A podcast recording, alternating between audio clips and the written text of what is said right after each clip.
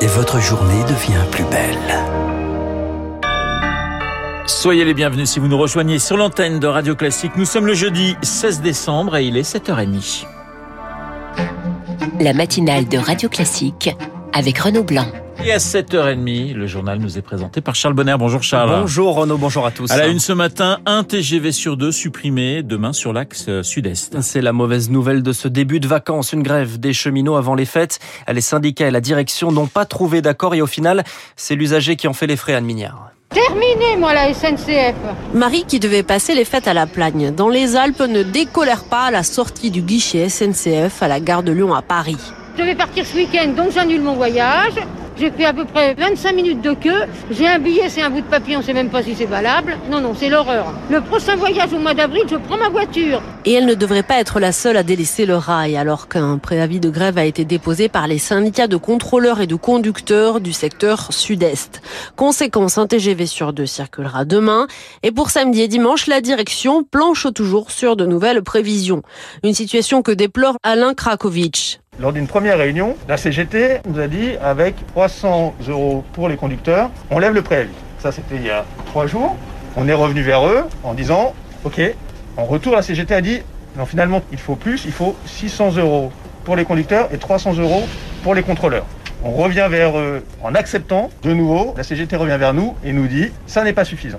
On ne peut pas négocier dans ces conditions. Et de ce fait, ce sont en tout 50 000 voyageurs qui vont voir leur train annulé demain sur l'axe sud-est de la SNCF. Anne Mignard, et si vous êtes concerné, le billet sera remboursé à 100% en plus d'un bon d'achat de la même valeur. Et dès ce matin, des perturbations en Ile-de-France. Trafic réduit aujourd'hui et demain sur les RER B, C, D et E. Il risque aussi, Charles, de gâcher Noël. L'Europe sous l'ombre du variant Omicron. Le Royaume-Uni craint l'arrivée d'un raz-de-marée. Et la vague est en train de monter. 78 000 nouveaux cas recensé hier outre-Manche, un niveau record depuis le début de la pandémie. Le Premier ministre Boris Johnson mise sur la campagne de rappel alors que la population commence à s'inquiéter, Laura Calmus. Vont-ils passer les fêtes de fin d'année en famille? C'est la question que les Britanniques se posent depuis quelques jours à cause de la propagation fulgurante d'Omicron.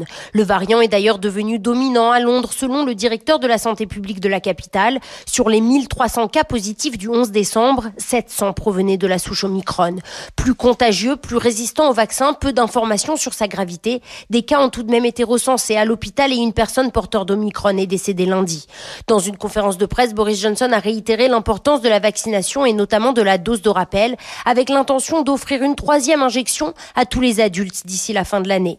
À cela s'ajoutent les quelques nouvelles restrictions que le gouvernement vient de mettre en place, comme le port du masque obligatoire en intérieur, le télétravail, la vaccination obligatoire pour le personnel soignant et le pass sanitaire à l'entrée des gros événements sportifs et des boîtes de nuit. La correspondance à Londres de Laura Calmus pour Radio Classique. Les Européens de leur côté veulent mieux se coordonner. Une réunion des 27 est prévue aujourd'hui à Bruxelles. Et en France, un conseil de défense sanitaire est prévu demain pour prendre les mesures qui s'imposent. C'est l'expression assez floue de Gabriel Attal. Un confinement n'est pas envisagé, plutôt des contrôles aux frontières, une accélération de la campagne de rappel et puis un appel.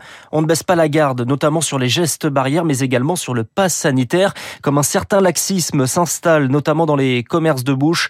Alors les forces de l'ordre veillent au grain. Eric Kioch a suivi une brigade dans le 6e arrondissement de Paris. À l'heure du déjeuner, en plein quartier latin, les restaurants se remplissent. Les files d'attente devant boulangeries et traiteurs débordent sur les trottoirs. C'est l'heure aussi des contrôles. Bonjour messieurs, dames. On va faire un contrôle du pass sanitaire. Si vous avez une pièce d'identité avec votre passe. Un groupe de six policiers vérifie les passes sanitaires des gérants et clients, tandis qu'Anne-Marie, une habituée du quartier, s'apprête à s'asseoir en terrasse. Je l'ai oublié ce matin. C'est votre mari Oui. Et vous n'avez pas votre passe sur vous Elle l'a aussi, elle l'a pas pris. Elle l'a pas pris Comment je fais? Vous avez une pièce d'identité au moins? Vous savez qu'il faut avoir le pass tout le temps Oui, je sur sais. soi. La retraitée s'en tire à bon compte cette fois-ci. L'objectif n'est pas de sanctionner à tout va, comme l'explique ce policier. Je vais faire une vérification quand même pour savoir si elle a son passe.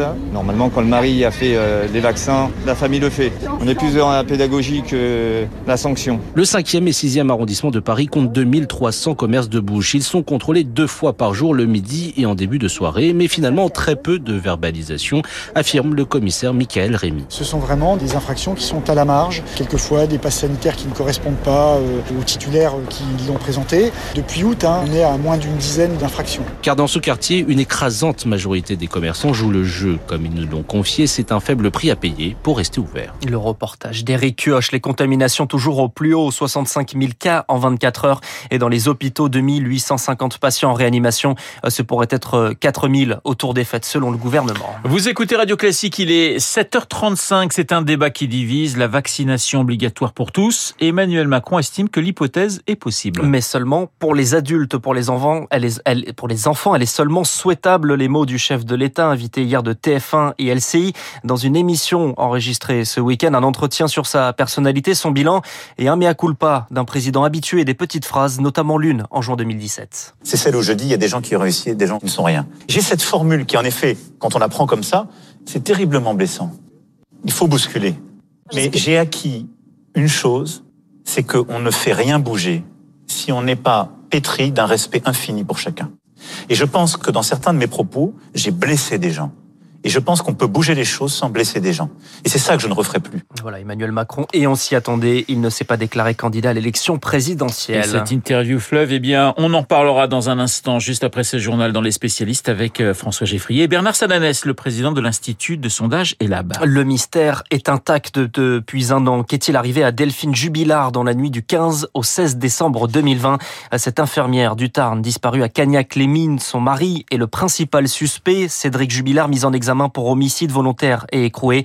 Et hier, un nouveau rebondissement. Sa nouvelle compagne interpellée et entendue sur commission rogatoire des juges d'instruction Pierre Collat pour recel de cadavres. Oui, les enquêteurs ont obtenu de nouveaux éléments qui laissent penser que cette femme pourrait savoir où se trouve le corps de Delphine Jubilard. Elle a donc été interpellée hier à 7 heures du matin. Sa garde à vue pourrait durer 48 heures. Pour le moment, rien n'a filtré du contenu de son entretien avec les gendarmes. Cette garde à vue, c'est aussi un moyen de mettre la pression sur Cédric Jubilard, mari de la disparue et principal suspect. Il est incarcéré depuis le mois de juin, mais l'enquête semble patiner. Il n'y a aucune véritable preuve contre lui, seulement un faisceau d'indices.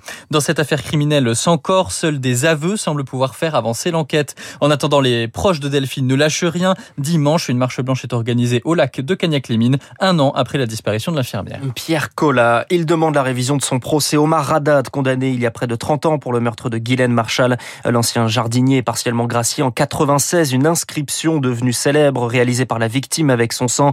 Omar m'a tué. La commission d'instruction de la Cour de révision doit rendre son avis aujourd'hui vers 14h. Il était le doyen des Français. Marcel Mess est décédé cette nuit à Vienne, en Isère, âgé de 112 ans, né en 1909. Il est décédé du Covid. Alors après, on passe au sport, Charles. Après l'or olympique, les handballeuses françaises visent le toit du monde. Elles sont qualifiées pour la demi-finale du mondial en Espagne. Vainqueur hier de la Suède, 31-26. Demi-finale vendredi contre le Danemark. Et puis la suite des sanctions après le match entre Lyon et Marseille. Le président de l'OL, Jean-Michel Aulas, s'écope d'une suspension de 5 matchs fermes. Il lui reprochait d'avoir menacé l'arbitre, réclamant la reprise du match, alors que des violences avaient émaillé le début de la rencontre. Merci Charles. Charles Bonner vous retrouverez à 8h30 pour un prochain point d'actualité. Il est 7h38 sur Radio Classique. Dans un instant, les spécialistes, François Geffrier et Bernard Salanès. Nous allons revenir euh, sur la prestation télévisée d'Emmanuel Macron, exercice d'humilité ou autosatisfait. Les spécialistes dans